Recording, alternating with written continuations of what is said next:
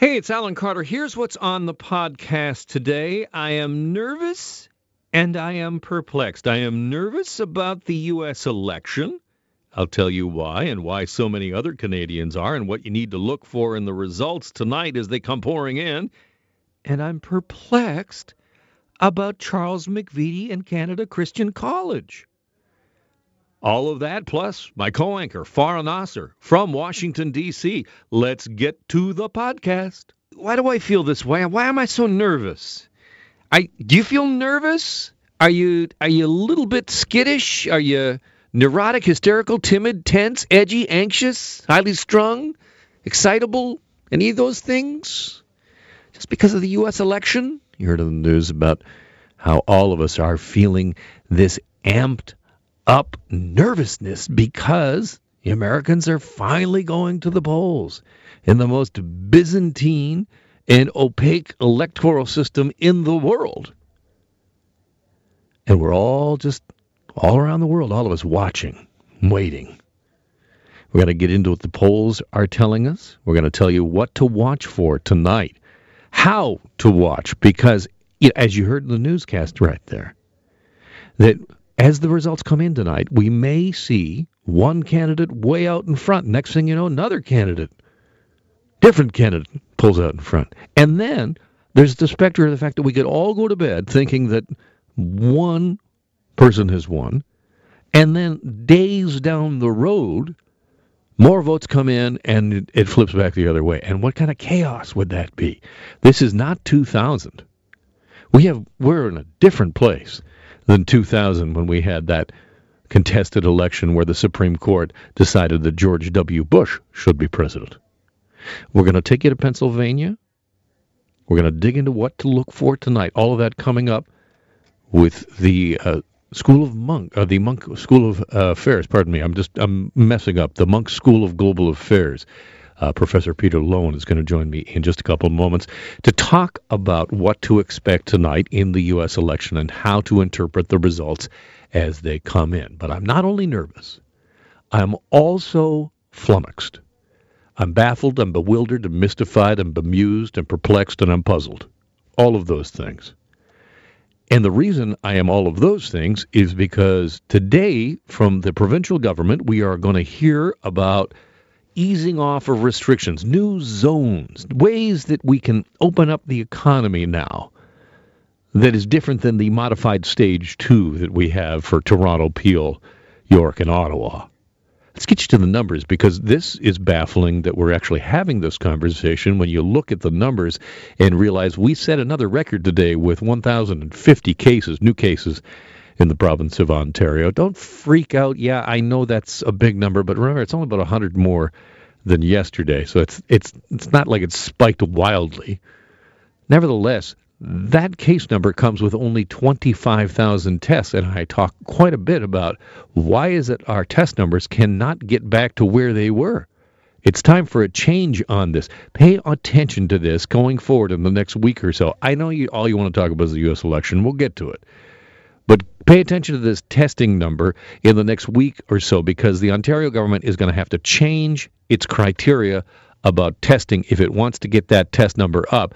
And if the test numbers are going down and the case numbers are going up, that means likely we don't really know what's going on. Or at least there are likely more cases than we know about. Hospitalizations up by 29. That's obviously concerning the Toronto number 400 and eight. This as as I mentioned, the province about to talk more about some kind of uh, zone restrictions. And I feel for the premier. Yesterday, uh, the premier was asked in one question about where's the evidence about continuing to shut down bars and in restaurant dining because the transmission evidence that we have from the province shows that that's not happening in those sectors. So how come those sectors are shut down? And then the very next question, it's about well, you listen, why are you even considering lifting restrictions because of the case numbers? And the premier's like, are you kidding me? Can't win. Of course you can't win. And the job of the premier is, of course, is to you know find the line down the middle and be able to chart that course as he tr- listens to the medical experts and also business leaders. And for that, that I understand for the premier. I am not flummoxed about that. What I am absolutely mystified about is that the premier of this province would allow himself, would allow his government to take the kind of political hit it continues to take over the Charles McVety affair. My thinking is, I don't understand that. Dr. Williams doesn't get it, and I don't get it either. Let's give you a little quick background, catch up to date. Charles McVety, evangelist, the president of something called the Canada Christian College in Oshawa, Mr. McVety, is described as a homophobe and Islamophobe. He is very right on the political uh, spectrum. He's a social conservative, has railed against same sex education, has railed against LGBTQ issues. And the government has, in a bill that is supposed to cut red tape for the pandemic, has introduced a bill into the House that would give Charles McVety's Canada Christian College the right to grant degrees for a Bachelor in Science and a Bachelor of Arts. And this even before an independent body has assessed whether or not Canada Christian College should be allowed to do that. And all of this has just raised a furor because Mr. McVety is not only controversial, but he is also a friend and political supporter of Doug Ford and helped Doug Ford win the leadership of the PC party. And then after that, of course, Doug Ford went on to become premier. So all of it is not great in terms of optics. And yesterday, there was a question to the premier, and I want to play this for you because this is a, a great question. And I'm always I'm always amazed at someone who asks questions for a living, how really tough it is to ask sometimes a great question, one that gets you a really good answer. This is a question from Graham Richardson, who is the anchor uh, in Ottawa at CTV. Mr. Richardson, Graham, uh, used to be the Queen's Park Bureau Chief for Global News, a position that I have also held, uh, that is currently held by Travis Dhanraj. So he knows Queen's Park. Listen to this question here from Graham Richardson to Doug Ford and how he starts it off here, a little bit of flattery, and then brings the hammer down. There's some suggestion that uh, your numbers have gone up in terms of your approval rating for the way you've handled the pandemic situation. I, I don't understand, though, why you don't just cut this McVety thing off. Like, you could do it with the stroke of a pen. And people who maybe didn't vote for you before were looking at this uh, pandemic response saying, "Hey, maybe he's uh, maybe he's someone I could I could look at." And then this McVety thing comes up, and it just it doesn't seem to make sense. Why don't you just shut it down? Well, they're going to go through the process. You, you know, I, I, I, believe everyone should have an opportunity to go through the process. process. And uh, they're going through the process, and let's find out what happens when PCAB makes a decision. We'll we'll make a decision from there. That is Doug Ford responding, and you heard him say PCAB. That is the acronym for the independent body that is uh, deciding whether or not uh, Charles McVety, McVety, McVety. I, I don't know, Graham. I don't know where he gets McVety from. McVety, where Charles McVety, uh, PCAB again is that independent body that will determine whether or not Canada Christian College uh, is qualified to hand out degrees, and the government says, well, we're not going to proclaim this legislation into law. It's just a bill. We're not going to proclaim it into law until that process is complete. And of course, the question is, well, why, it's, why is it in there in the first place? But what a question. Why would you do this? I mean, I am perplexed. What is the upside here? The provincial government is just getting hammered on this. Again, in the House today, the NDP on the attack against the provincial government over the McVety affair, going on to point out wait a second, Canada Christian College, do you know what? It is actually a registered charity. Here's the NDP in the House. The CCC calls itself a registered charity, but those financial statements they've scrubbed from the web show the charity is spending hundreds of thousands of dollars on line items like travel and automotives. Photos that have suspiciously been scrubbed from the internet show Charles McVety and his immediate family using the quads, jet skis, and pleasure craft of Canada Christian College for their own personal use. They even referred to this equipment as, quote, new toys. Let us trust Natasha of the NDP, the Ontario NDP, in the House today, pointing out the toys that Canada Christian College has enjoyed, the president and his family have enjoyed. Dr. McVety, if you listened to the program yesterday, dug into the fact that Charles McVety often refers to himself as a doctor, and his doctorate comes from a unaccredited and unrecognized Christian school in California. I don't understand that. I don't get it either. A real doctor weighed in right there. That's Dr. Williams. If you would like to listen to that program, you can always hear it on the podcast. This program is available as a podcast. Just go to all your favorite potty stores and you can check that out from yesterday or if you ever miss anything you want to hear again because man it goes by life comes at you quick doesn't it so i'm flummoxed i'm perplexed why is it that this provincial government and this premier has decided to take this kind of heat and to expend this kind of political capital on a school like Canada Christian College or on a guy like Charles McVety. It makes no sense. And indeed, I am absolutely disorientated about it as I went back to my thesaurus one more time. Just how weird are things in the United States as Americans go to the polls? Well, over the course of the weekend, the chairman of the Joint Chiefs of Staff held an off the record video call with top generals and network news anchors to tamp down any speculation about potential military involvement in the presidential election. That, according to website Axios this morning. Trump will be at the White House this morning as the results come in this morning. He was on Fox and Friends, called in this morning. Very hoarse sounding president. Here he is talking about polling and the possibility of him declaring early victory.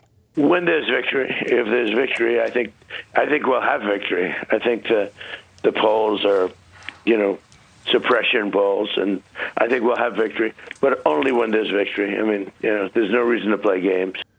No reason to play games, says Donald Trump. There has specu- been speculation that Trump will declare victory as soon as he takes even one state.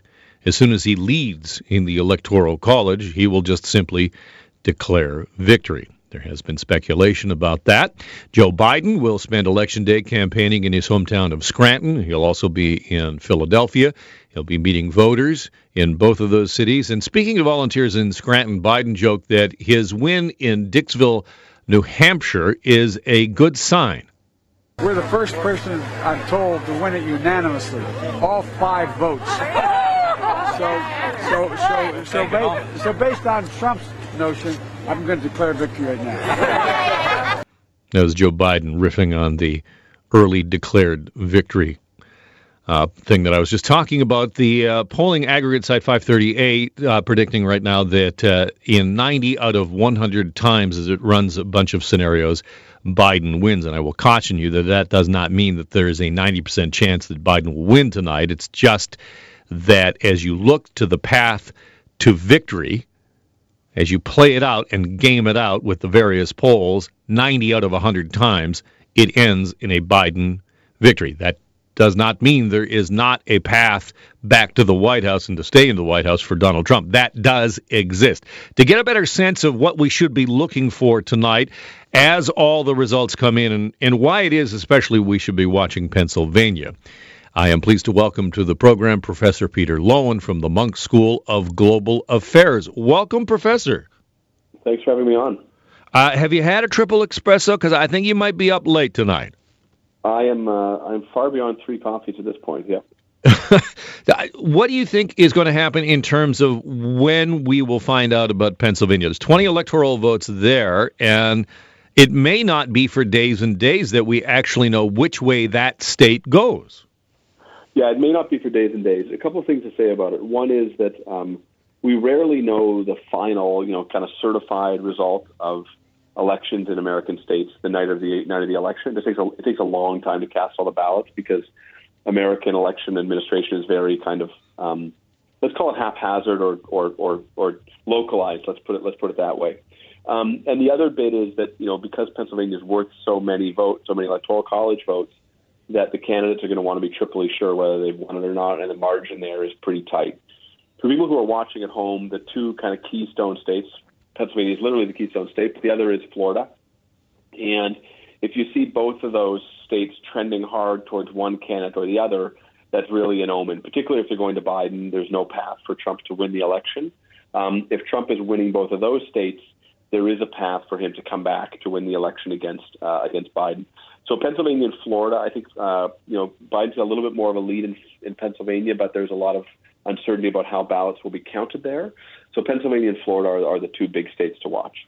In, in terms of timing for the night, we have polls closing, I believe, in Georgia first at 7 p.m. Then we have a couple more states at 7:30, and is it? I think it's eight that Florida closes, and and we should get those results and complete results from Florida fairly quickly. You should. Florida is a funny state, A, because most of the state closes at seven, but the Panhandle of Florida is in the is in the Central Time Zone, so it closes at 8 p.m., uh, 7 p.m. local time. So it takes a while there. And just for what it's worth, you know, back in 2000, the networks called Florida early for Gore, even when the Panhandle had not finished voting, and people were that was kind of a real point of contention uh, against the network. So they will be very reluctant to call Florida until all the voting is done there at 8 p.m. Um, Toronto time. So we'll see about Florida, and you know you want to see where Miami Dade is, what that county is doing, and if you're really watching, watch the Gulf Coast counties, and if they're trending towards Biden, then it's a then it's a it's a it's a big night for Biden and not for can Trump. can Trump win without Florida? Very hard. Um, if he if he doesn't win Florida, um, uh, don't hold me to this, but if he doesn't win Florida, he's got to win Pennsylvania, Georgia, and then he's got to, I think, win two of the three, maybe all three of North Carolina, Michigan, Wisconsin. So it becomes a very difficult path for Trump if he doesn't win uh, Florida. It's Florida's worth 29 electoral college votes, right? So it's a 58 vote swing out of out of Florida, and you only need 270 to win. So Florida is uh, Florida's kind of you know Florida gets you more than 10 percent of the way there. And how much attention should we be paying to Michigan and Ohio? Those are two states that often we watch very closely in presidential elections. Yeah, Ohio is Ohio has been the. It's a great question. Ohio's been the um, has been kind of the bellwether state for a long time. It's it, it looks pretty solidly red or Republican this time, so I don't think anybody's got the toss up of Ohio built into their models now. It's going to go to Trump. Michigan's going to matter a lot. So if Trump can't win Michigan and Wisconsin and Pennsylvania, you know, Florida doesn't matter, right? So so if you're kind of watching five, six states tonight, you watch Michigan, Wisconsin, Pennsylvania, Florida, Georgia, North Carolina, and that kind of tells you where the election is where the election is going. Biden gets all those, and he's the president uh, in January. We we still are suffering from a hangover from 2016, where there's a perception, at least, that the polls were entirely wrong. There were some polls that were wrong. I think we've blown that somewhat out of proportion as the years have gone by. But does it mean that you know what happened in 2016? Does it mean that we must discount or at least take with a very large grain of salt all the polling we see now? It's a really good question. So I'll just I'll say three really quick things about it. The first is that polls weren't wrong in 2016. You know, if you look at what the polls were predicting for Michigan and Wisconsin, they were predicting very close races, right? And those were very close races. Trump won those two states by 70,000 votes, a little over 70,000 votes combined. So they weren't wrong there, but polls can be wrong overall. Um, and they were wrong about who they predicted for the electoral college winner in 2016 as a result of that. That's the second point. The third one is that that I think that you know it doesn't take us that long to uh, to wait and see what the actual results are. You know, so we'll see at the end of this election. The difficulty is is that is that polling is a rapidly changing industry. Um, you know, and a lot of actors have incentives to frankly not be credible about the kind of polls that they put out most polls are credible because most polling firms depend on credible polls to do their business. But there are some out there who want to predict an election victory in one way or another to enthuse their supporters or discourage others. So it's important to take these things, I think, just with a with a with a grain of um, with a grain of salt, particularly in an environment as as polarized and partisan as the United States. I'm speaking with Professor Peter Loewen from the Munk School of Global Affairs.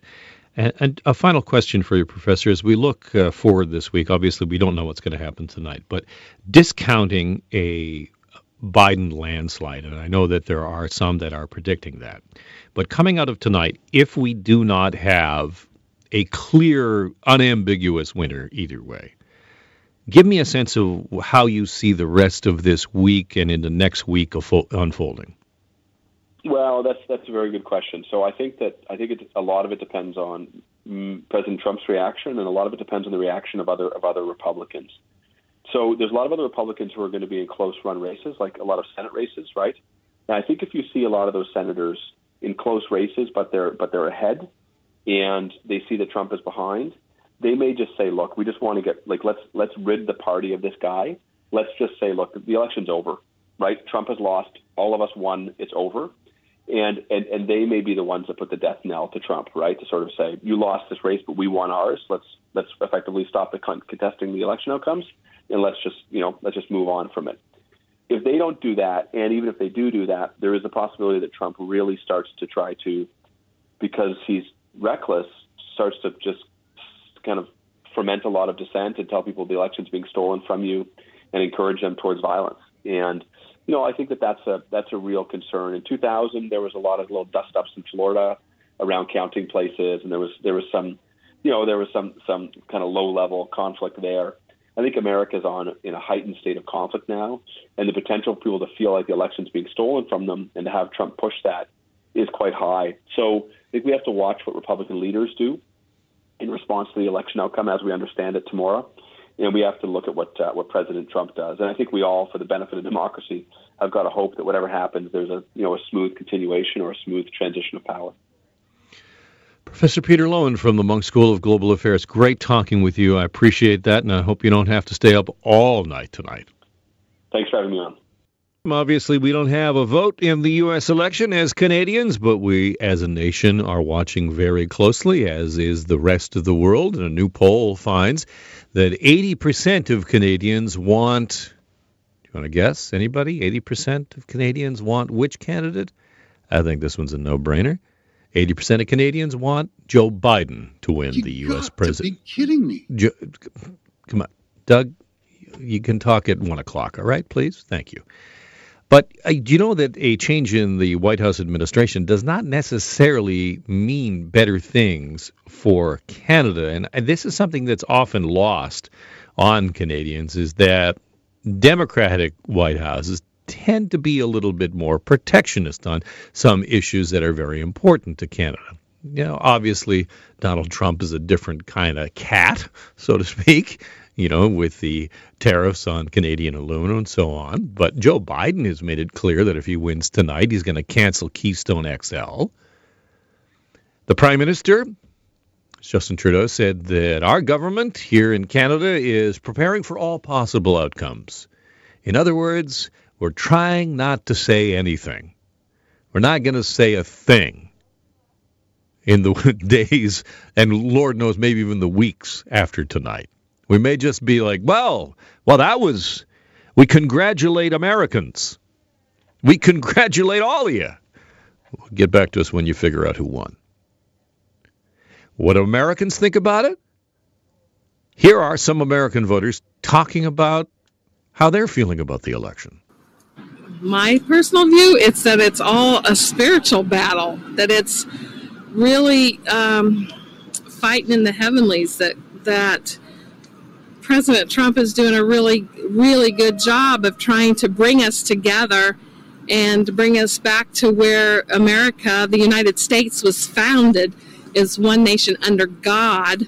I have friends that are Democrats, I have friends that are Republicans, and the divide, the contentious divide, is unbelievable. I'm 72 years old and I've never seen anything like this. My co-anchor Farah Nasser is in Washington D.C. covering the election and joins me on the line. Hi, Farah.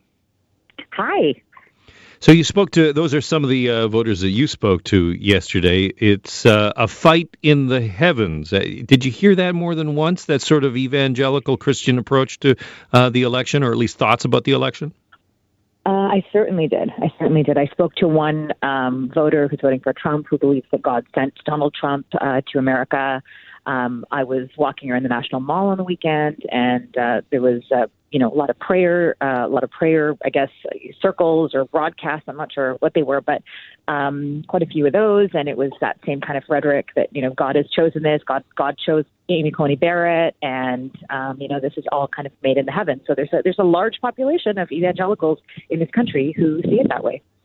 And that's always so interesting to me as as someone who was you know raised uh, in a evangelical church is that you know, Donald Trump is about as far away from uh, what you would perceive as Christian as you can possibly be. Yeah, I mean, I think that the uh, the idea, and he's and you know that from his tweets. Like he's been even yesterday, he was talking about Christian voters and Christian values. And I think uh, for people here, there are a lot of these these huge issues that the United States has grappled with over the years, things like Roe v. Wade and, and, and those type of things. And that was even brought up when I passed this this uh, you know prayer circle. So I think that um, you know we we may not hear that view in mainstream media in um, Canada, but it certainly exists here, and it certainly could have an influence on tonight's results. What's uh, your plan for tonight? I know you're broadcasting uh, not far from the White House. Uh, what, what's the, the plan for you?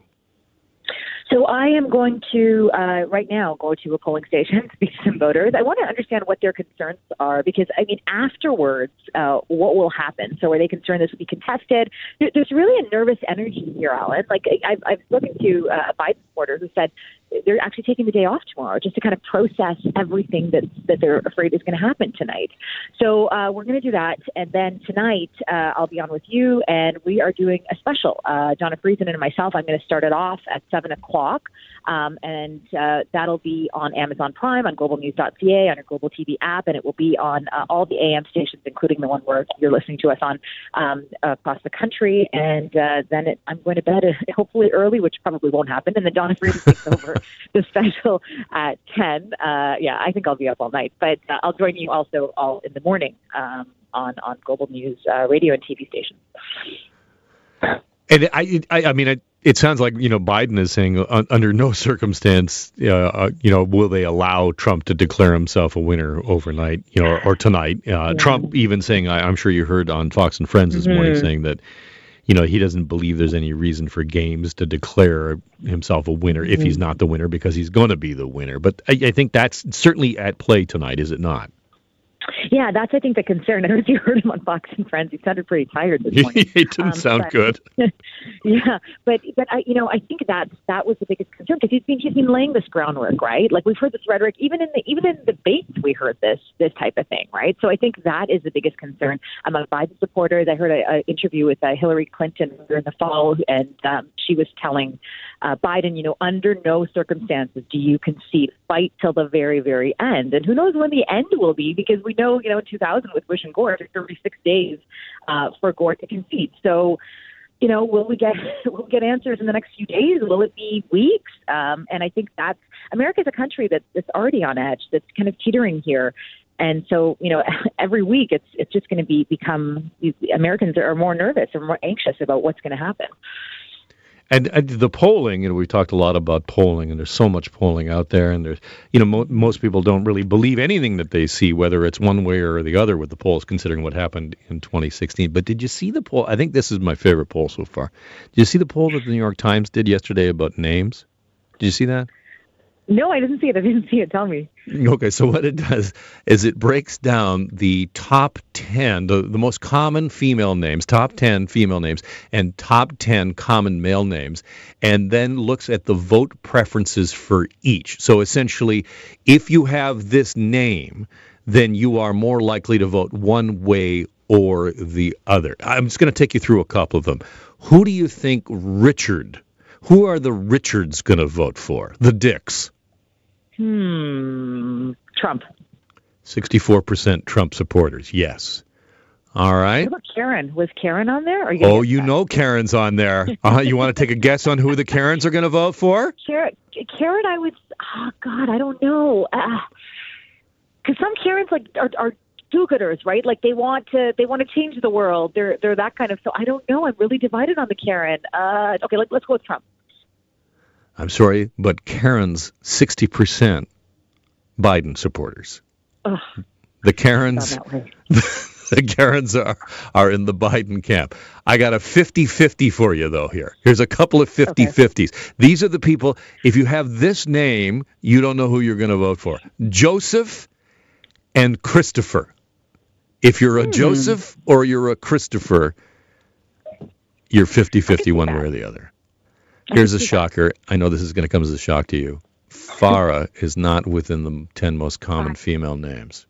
I was just going to say, are there any ethnic names on that list? Zero. Let me guess, zero. Listen, I'm the one who's always like try to get souvenirs with my name on it. I never find it anywhere. No Farahs anywhere. Ugh. But Farah is such a common name I guess it is in, in some countries. in some countries. Yeah, it's a common last name. So yeah. All right. Well, we look forward to uh, your broadcast tonight. We'll see you on the air tonight at 5:30. Farah, Thanks. Nice chatting. nice chatting with you as well. Thanks so much for listening. The Alan Carter Show is live on the air, noon to one weekdays. See you soon.